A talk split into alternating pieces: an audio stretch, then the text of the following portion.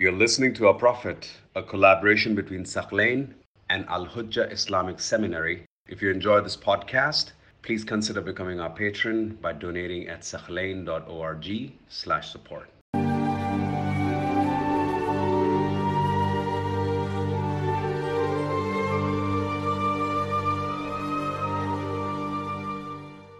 Remember, we talked about the Mi'raj and the Isra, the ascension to the heavens. That was, you know, probably third or fourth year after the Hijrah.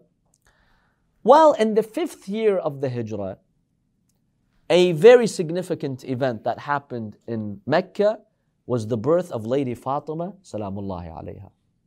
She was born in the fifth year of the Hijrah. Now, what's that? Ba'tha, I'm sorry, yes. The fifth year after Ba'tha. So we're talking five years after the Prophet received revelation. Now, Lady Fatima was blessed to be born in the most pure household in history. Her father is the messenger of God. Her mother was who? Lady Khadija alayhi That amazing pure woman who defended the religion of Islam through sacrifices and through her amazing care for the messenger of God. You know to what point? Allah subhanahu wa ta'ala cared about Khadija because of her care to the Prophet. We have a hadith that states once the messenger of God in Mecca, he went to preach in Masjid al-Haram. He stood at the hilltop of Safa. You know, you do the sa'i between Safa and Marwa. He stood at the Safa and he was preaching to the Meccans. They started chasing him with stones. So the Prophet ﷺ left the city, he went to a nearby mountain to take some rest. Khadija ﷺ was waiting for the Prophet to come back home. He didn't. So she, along with Imam Ali ﷺ, they got worried. Where's the Prophet? So she comes out of her house. He go, she goes into the valleys of Mecca searching for the Prophet.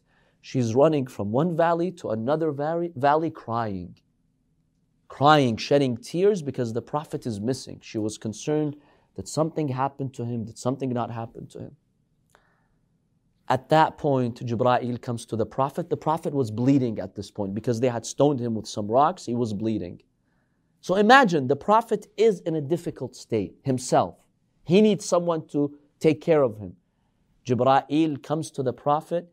He tells him, Ya Rasulullah, Khadija is crying and she made all the angels of the sky cry.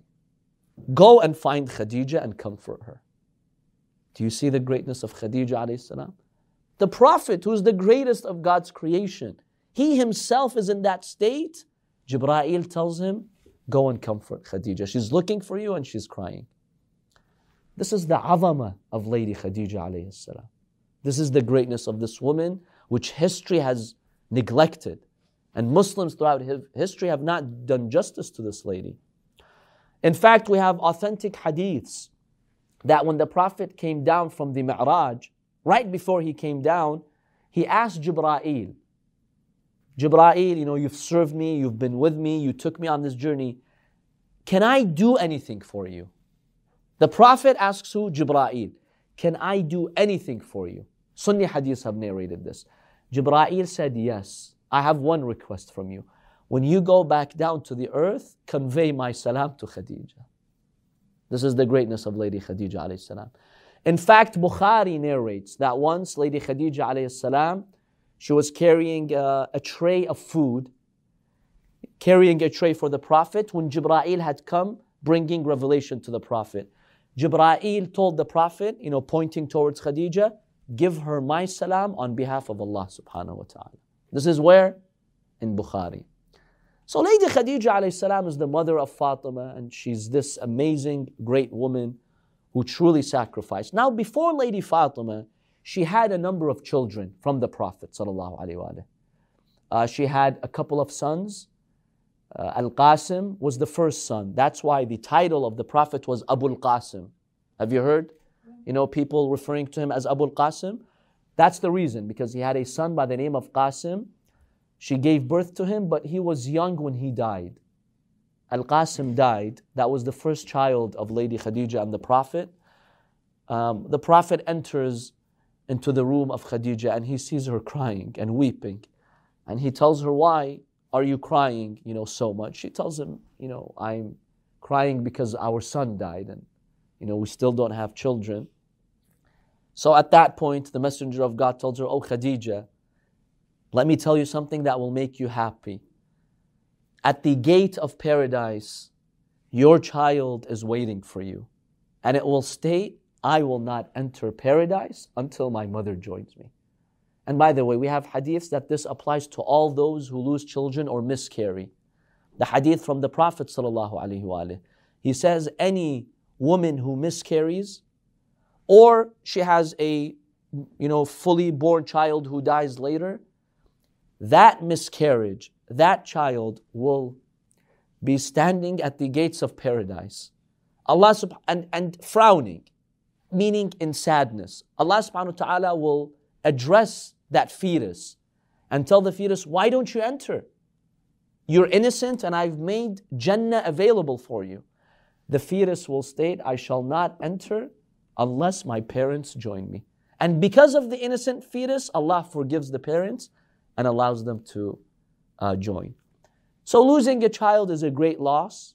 It's a loss you can't quantify, you can't describe. But just remember the rahmah of Allah subhanahu wa ta'ala and how He compensates those who do miscarry or lose children. So when the Prophet says that to Khadija, that gives her a lot of comfort. And then they had another son by the name of At-Tahir. He also dies.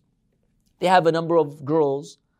Um, f- for example, Zainab, Ruqayya, Umm Kulthum. These are the daughters that uh, Lady Khadija and the Prophet had. The last of the children of Khadija was Lady Fatima in the fifth year of the Ba'tha, five years after the Prophet received revelation. And we have historians telling us that, for example, we have hadiths attributed to Aisha.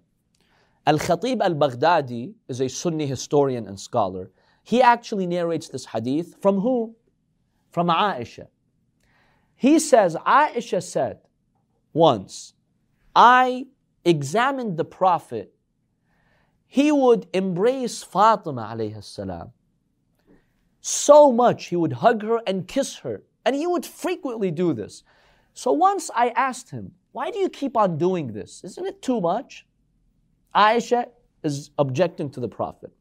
The Prophet tells her, Oh, Aisha, let me tell you something. When I went to the Mi'raj, ascended to the heavens, in a long story, Allah subhanahu wa ta'ala gave me a heavenly fruit to eat. I took from that fruit, and because I ate that heavenly fruit, I carried the seed of Fatima. I came down to earth that same night. I approached Khadija, and that same night, Fatima salam was conceived. So the origin of Lady Fatima is from paradise. Whenever I would miss the fragrant smell of paradise, I embrace my daughter Fatima and smell her because she has the smell of paradise. That's why I keep embracing her to remember paradise. Who narrates this hadith? Al Khatib Al Baghdadi. On the authority of who? Aisha. We, in our sources, we have many of these hadiths, of course, but these are some hadiths and their sources. So in the fifth year, in the fifth year of the Ba'tha, Lady Khadija salam is pregnant and she's about to give birth to Lady Fatima salam. Now the women of Quraysh, remember Khadija was the wealthiest woman. So all those elite women of Quraysh would hang in, around in her house. She would have women gatherings in her house. She had a fancy house, by the way uh, you know, compared to the standards of, of that time. She was the wealthiest woman, so it was natural that she would have, you know, an upscale house. When she marries the Prophet sallallahu many women abandon her. They tell her, you went after a person who was an orphan and he's not rich. They looked at the marriage of Lady Khadija to the Prophet materialistically, and so they shunned her. He told her you didn't do the you didn't you know do the right decision. Why did you marry a man so poor and humble like him? So they start abandoning her.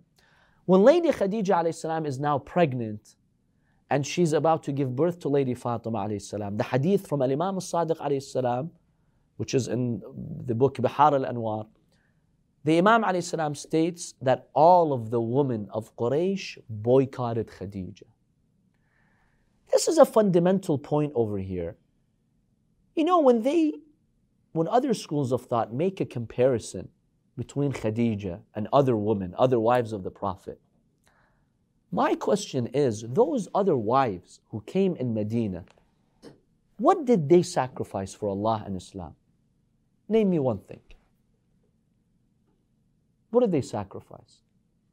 Those wives who joined the Prophet in Medina, you know what happened? All that happened is they gained prestige because now they became the woman of the Prophet.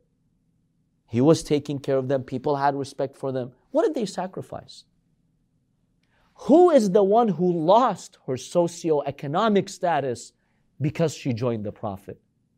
That's Khadija alayhi salam. Can you compare between the two?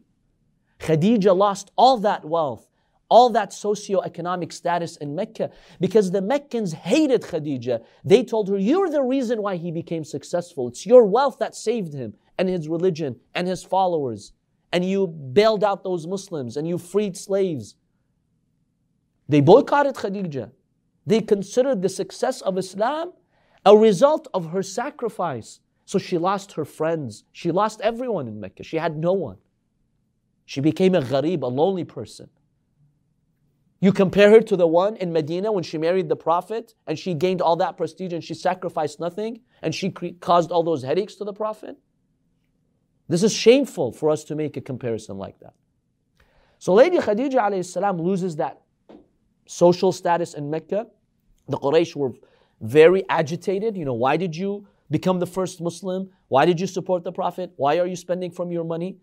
Al Imam Sadiq in this hadith, he states when she was pregnant with Lady Fatima, everyone abandoned her. She would be alone in her house, suffering from loneliness. The hadith states once the Prophet ﷺ entered the house and he heard Khadija talking to someone. The Prophet tells her, Khadija, who are you talking to? Initially, she kind of felt embarrassed to say, but he asked her, Who are you talking to? She said, Okay, I was hiding this from you, but I'll tell you. This pregnancy has been unusual for me. I've been very lonely because everyone has abandoned me. Of course, I have you, but remember when you have a certain social status and you lose it, you feel lonely sometimes. When I feel loneliness at home, my fetus talks to me. Lady Fatima salam would speak to Khadija salam while she was pregnant with her. Yeah, don't be surprised if Jesus salam spoke the second he was born and he gave comfort to Maryam. Why couldn't Allah subhanahu wa ta'ala give that honor to Lady Fatima to comfort Khadija? So she would comfort Khadija according to this hadith attributed to Imam al-Sadiq alayhi salam until she gives birth. Now, at the time of birth, she needed a midwife to assist her. You know, they didn't have hospitals back then. A midwife would come to assist with the delivery. None of those women from Quraysh agreed to come. And imagine that's a difficult moment for a woman who's going through labor, right? You need family members, friends, some a midwife, somebody to be there for you. She was all alone in her room at the time of birth. Our hadiths indicate that Allah subhanahu wa ta'ala sent four women to help Khadija. Who were they? Asiya, the wife of the Pharaoh. Lady Maryam that's number two. Number three, Sarah, the wife of Prophet Ibrahim. And the fourth one is Kaltham, the sister of Musa. Allah subhanahu wa ta'ala sends them. Of course, their souls, I mean, they had passed away, but in human form, Allah subhanahu wa ta'ala sent them to assist with the delivery of Lady Khadija. And so, Fatima al-Zahra on 20 Jamadi al-Thani, which is the sixth, the sixth month in the Islamic calendar today, on the 20th, she was born in the city of Mecca. Fatima salam brings so much joy to the life of the Prophet sallallahu to Lady Khadija salam. You know, she is no longer that lonely. She's so happy.